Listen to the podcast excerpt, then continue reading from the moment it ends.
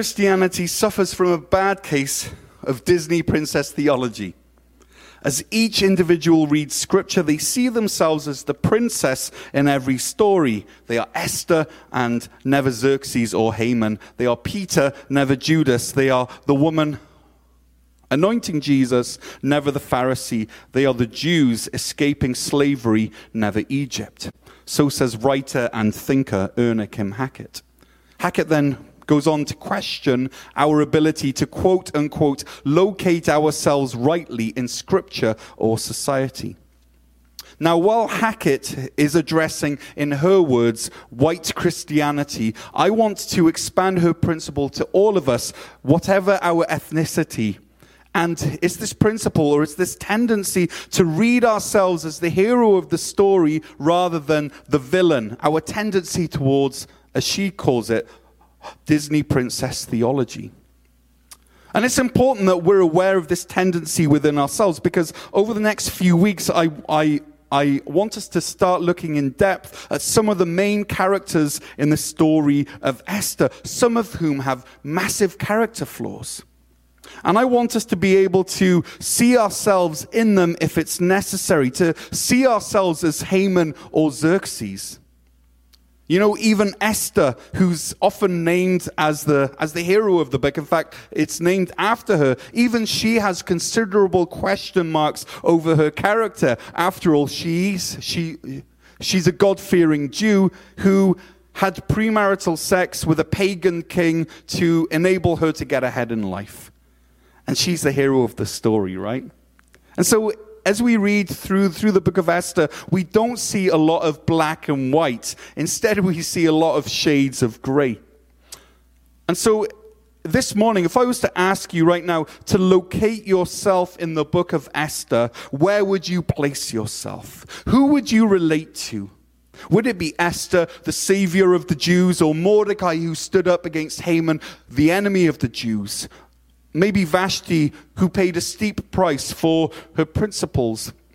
Or might it be that you resemble Xerxes much more closely with your anger issues and the way that uh, you allow people around you to speak poison into your life? Or maybe you're more of a Haman who, who allowed hatred and pride to rule his life. Now, I don't know if you've noticed, but society and culture and the media all encourage us to find ourselves. And I think that's a bit of a silly exercise because what happens if you don't like what you find, right?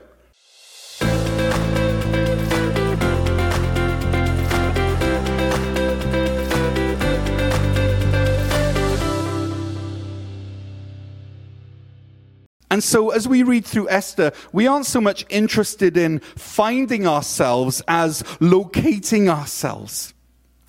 Hear me. Finding yourself and locating yourself are two very different things, worlds apart. You see, finding yourself has at its core this understanding that when you find yourself, your true self, whatever that is, you will like what you find, and all you need to do is embrace this self. Finding yourself assumes that you don't need to change, you just need to accept what you find. On uh, one of our family movie nights a few months ago, Wendy and I watched this movie with the girls um, called Ugly Dolls. It's not my favorite movie, but it had generally a heartwarming message. And we find our, uh, uh, and we found ourselves singing along to the theme song in the end credits, a song uh, called Broken and Beautiful. And as we were singing, we started listening to what we were singing. Have you ever done that? You know, you're singing a song and then you start listening to what you're singing.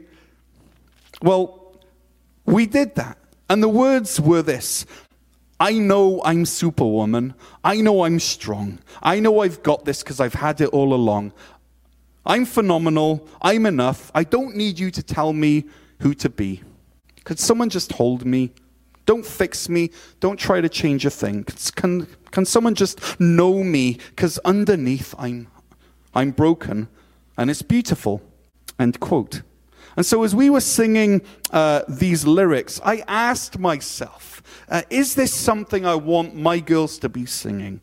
I mean, it sounds good and affirming and uplifting, but there was something in the lyrics that kind of served as a stone in my shoe. It sort of rubbed me up the wrong way. And so, as we processed this in the car as we were driving somewhere, I don't even know where, and you know, we don't always rip apart and uh, you know pop songs in the car. Most of the time, we just sing. But but we were doing a bit of processing and a bit of, of deconstructing at this time. And as we were doing this, we realized that there is a bit of a dangerous lie being told in this song, and my girls were able to see it. And the lie goes something like this: If if if you are to love me, never ask me to change. Just accept me I'm enough. You see, that's not what the gospel says.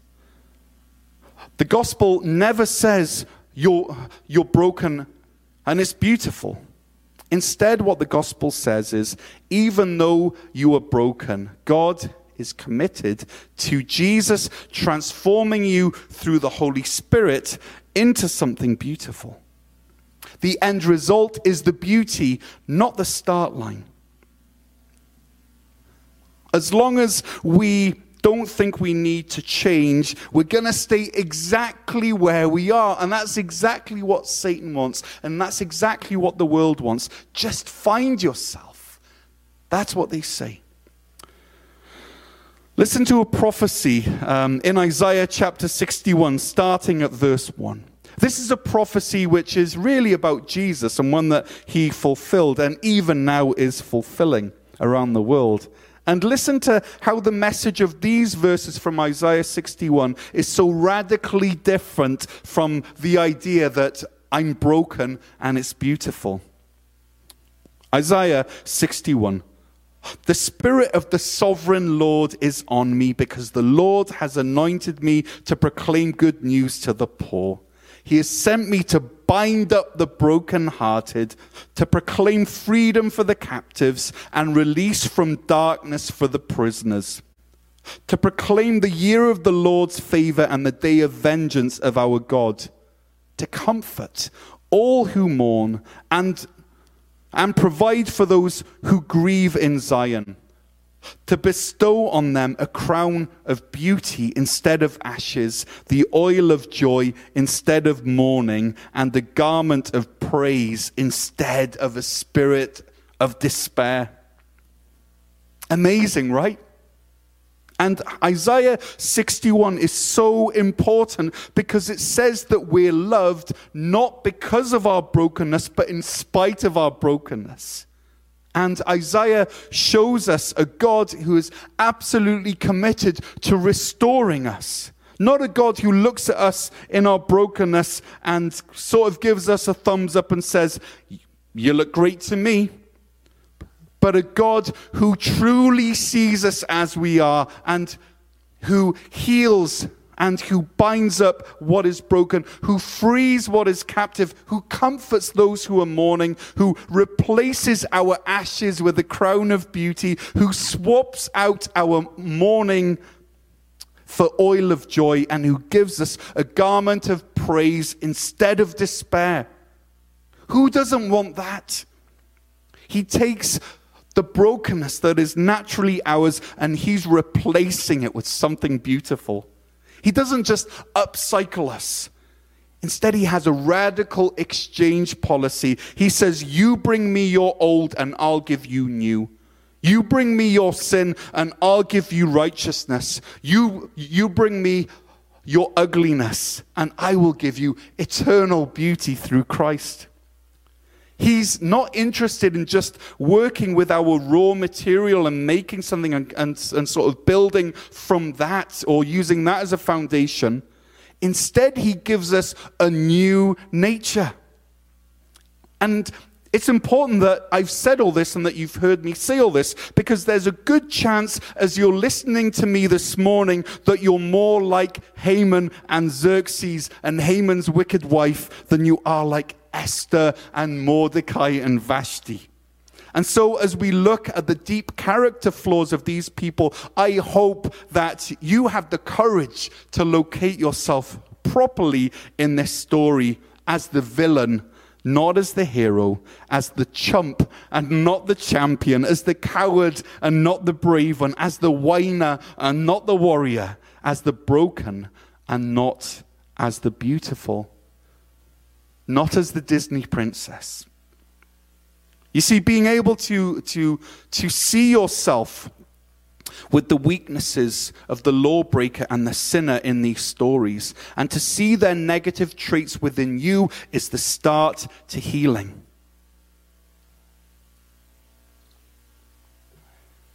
And so, as we look through the lives of these broken people week after week, allow the Holy Spirit to start gently prodding around in your wounds. Allow Him to start to get under your skin. Because he's only doing this because he wants you to be fully healed and restored, not a patch job or a pat on the back, but a full transplant. So let's start this week by looking at uh, Xerxes. Last week we, uh, we looked at a general overview of finding God on the pages of your life. That sense that, you know, God's not mentioned in the book of Esther, but that's because God is drawing us to look even more deeply for Him, both in the pages of Esther and in the pages of our lives. Where is God at work in the pages of your life? And this week we're going to look at uh, lessons from Xerxes, we will be focusing um, on this thought uh, that. Um, here it comes that, that as we admit we are broken, then God can make us into something beautiful. But let's look at uh, lessons from Xerxes. And so, as we as we look at Xerxes, uh, you will see that there's not a lot in Xerxes for you you to admire or to like. He he's a bit of a not very nice sort of a character. But as we learn about Xerxes, ask yourself this: Say, Am I Xerxes? How am I like Xerxes? Am I able to locate myself in Xerxes' story? And if so, how is God then calling me into freedom as I follow him? So, who was Xerxes? Well, Xerxes was the king who ruled Persia from year 486 to year 465 BC. He was the ruler of the known world. Esther chapter 1 verse 1 tells us that he ruled over 127 provinces from India all the way over to Ethiopia and his center of power was in Susa. And Esther starts with these scenes of, um, of Xerxes taking six whole months to showcase his vast wealth and his splendor and his glory. It's like a six month show and tell. Now, he's, he did this because he's He's actually planning at this moment a military campaign against Greece. And so, this six month showcase of his might and power and glory and wealth, followed by a, a, a seven day banquet, was to show those who would join him in this invasion of Greece that he had the means to reward them richly. He's sort of saying, Look what you're able to get into. And his wealth truly was incredible. Karen Jobes uh, informs us that 100 years later, when Alexander the Great entered into the palace at Susa, this is what he found. He found 1,200 tons of gold and silver bullion and 270 tons of minted gold coins. Incredible wealth. And so, what kind of a person was Xerxes? Well, first of all, we learn in chapter 1, verse 10 and on that his drunkenness led him to respond to his wife's refusal or rebellion, however you view it, with intense anger. And he cast her out and he stripped her of her royal title.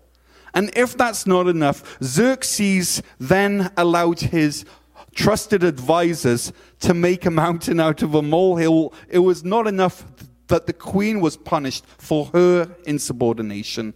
But in verse 22, he, he kind of reaches even further and orders that all husbands must be rulers of their own household. That's a rule, right?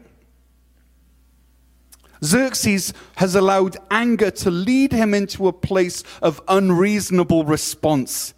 And in his anger, he's allowed himself to be manipulated by his advisors into this place where he's creating empire wide edicts out of all proportion of the crime committed by Vashti. He's allowed anger and poor counsel to affect how he rules his kingdom. Yes, Xerxes might be the leader of the known world, but he's starting to look and sound pretty silly. He reminds me of of Prince John in the cartoon of Robin Hood, Prince uh, Robin Hood, you know, with the um, with the foxes, right? He he looks whiny and rather petulant. He he sounds a bit weak. And later on in chapter 3, he does it again. He allows someone in his circle of trust, this time it's Haman, to manipulate him into ordering the slaughter of an entire people group. Then Haman said to King Xerxes, There is a certain people dispersed among the peoples in all the provinces of your kingdom who keep themselves separate. Their customs are different from those of all other people, and they do not obey the king's laws. It is not in the king's best interest to tolerate them. If it pleases the king, let a decree be issued to destroy them, and I will give 10,000 talents of silver to the king's administrators for the royal treasury.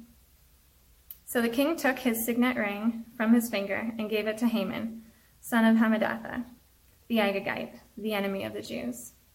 Keep the money, the king said to Haman, and do with the people as you please. Xerxes is one of those people who allows his anger to affect all of those around him. He's got to put those women in their place. He's got to put those Jews in their place. He's making, he's making public policy out of his private insecurity. He's making himself to uh, look like a bit of a fool. Verse 15 of chapter 3 actually sums up how people respond when they have a Xerxes in their life chapter 3, verse 15.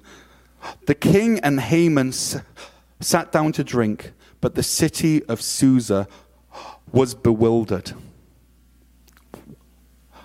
What's he up to this time, do you think? Which King Xerxes are we going to get this morning? Strong ruler King Xerxes or easily manipulated King Xerxes? Are we going to get super generous King Xerxes with a 180 day feast? Or are we going to get um, angry Xerxes with a genocidal edict in his hand. And so, friends, I ask you right now to locate yourself in Xerxes. Are you prone to anger?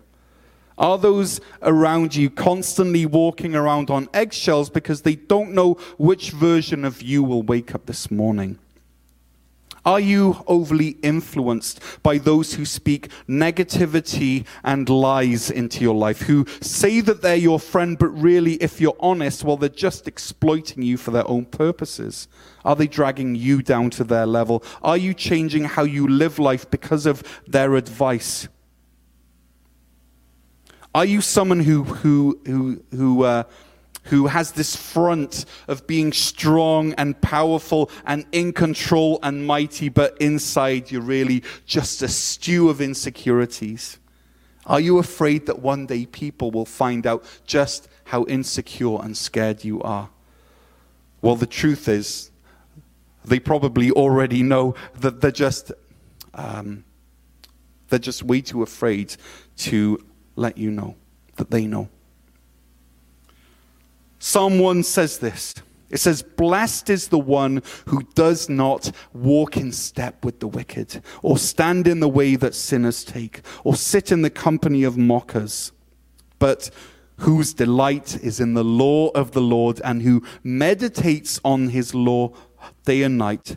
That person is like a tree planted by streams of water, which yields its fruit in season and whose leaf does not wither. Whatever they do prospers. Not so the wicked. They are like chaff that the wind blows away. Friends, God calls us to replace our bravado and insecurity with the quiet godliness, with the quiet confidence of the godly. With the quiet confidence of the godly. First uh, Corinthians 15, verse 33 says this Do not be misled. Bad company corrupts good character. Come back to your senses as you ought and stop sinning, for there are some who are ignorant of God. I say this to your shame. Bad company corrupts good character, not the other way round. Good character doesn't, doesn't positively change bad company, but according to 1 Corinthians, bad company corrupts good character. And so, are there some so called friends who, for the sake of your soul or your family, that you need to actually distance yourself from? Like, like um, Xerxes, would his life have actually been um, maybe better if he hadn't had these, had these kind of worm tongues or these Iagos um, whispering lies into his life? Maybe like Xerxes, are you someone who flies off the handle and finds it really hard to say sorry and apologize? Are you constantly issuing massive, massive edicts and saying hurtful things to those that you love that cannot be revoked or rewound or undone? James chapter 1 verse 19 says this, my, my dear brothers and sisters, Take note of this. Everyone should be quick to listen, slow to speak, and slow to become angry. Quick to listen, slow to speak, and slow to become angry. Why? The, uh, because human anger does not produce the righteousness that God desires. Therefore, get rid of all moral filth and the evil that is so prevalent, and humbly accept the word planted in you, which, which can save you. Society has no higher expectations of you than to find yourself. To find yourself in the middle of this broken mess that it tries to sell you as being beautiful. And so society wants to convince you and have you convince others that nothing, nothing ever really needs to change. We just need to find ourselves and accept ourselves. And we intuitively know that that's nonsense, right? That's not how life works, which is why we make the most of chemotherapy if we have cancer, which is why we fix up houses, which is why fixer uppers exist, which is why we brush our hair in the morning uh, and we clean our teeth. You know, we don't just walk out and say, Here, world, here I am, accept me as I am. This is why we put a plaster or a band aid on a scraped knee. Finding ourselves and simply accepting our brokenness seems to be missing a vital step. On the other hand, the message of the gospel and the gospel itself calls us to locate ourselves. And locating ourselves is worlds apart from finding ourselves.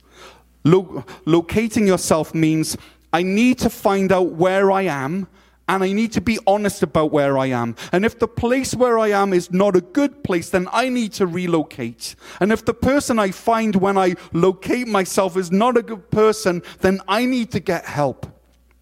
No true friend looks at a, looks at a person with a life threatening illness and says, You're broken and it's beautiful.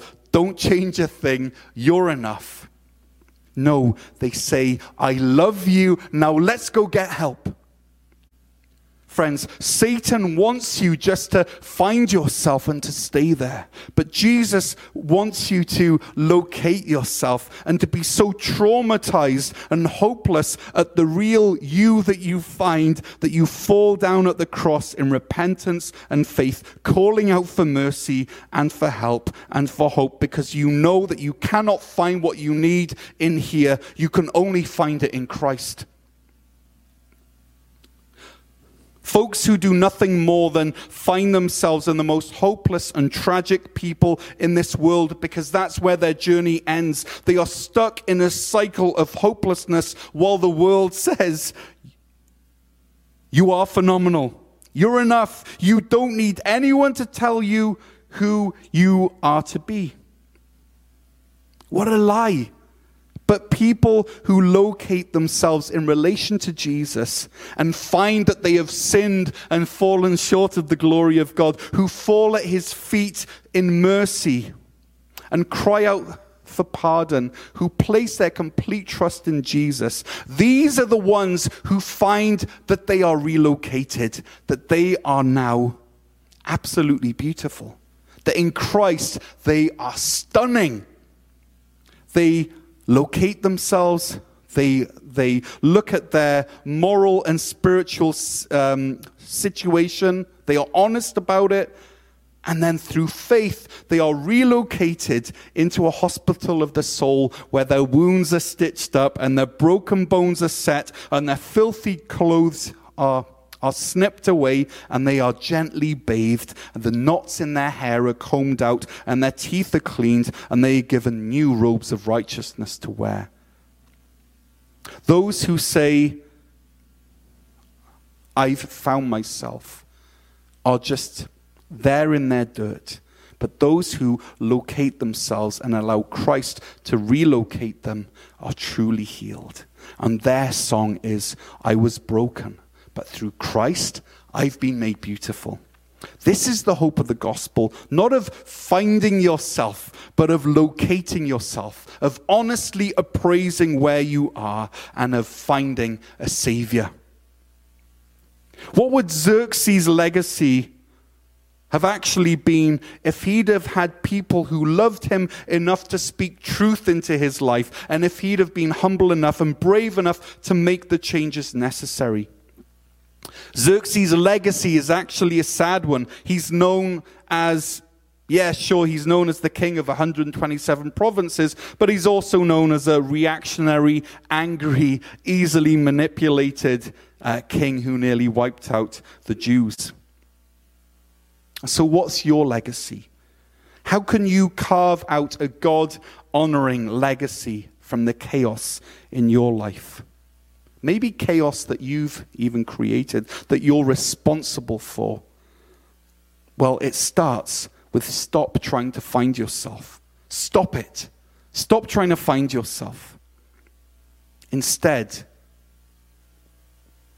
locate yourself and allow God to find you.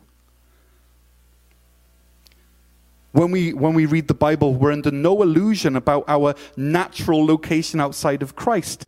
For all have sinned and fallen short of the glory of God. This is you, this is me. You aren't a Disney princess. You are the ugly stepsister. You aren't the hero. You are the villain. And it's only as we are brave enough or needy enough or desperate enough to be honest about our location that we allow God the room to save us and to relocate us and to write us a brand new story. For all have sinned and fallen short of the glory of God, and all are justified freely by his grace through the redemption that came through Jesus Christ. Romans 3, verse 23. We, we come to Jesus in ourselves and, and, we say, I know I'm superwoman. I know I'm superman. I know I'm strong. I know that I've got this because I've had it all along. I'm phenomenal. I'm enough. I don't need you to tell me who to be. And Jesus says, No, you're not. And that's okay because you don't need to be superwoman or superman. I can be your superhero. I want to be your superhero. I want to save you. We we come to Jesus and we say, Can someone just hold me? Don't fix me. Don't try to change a thing. Can someone just know me? Because underneath I'm broken. And it's beautiful.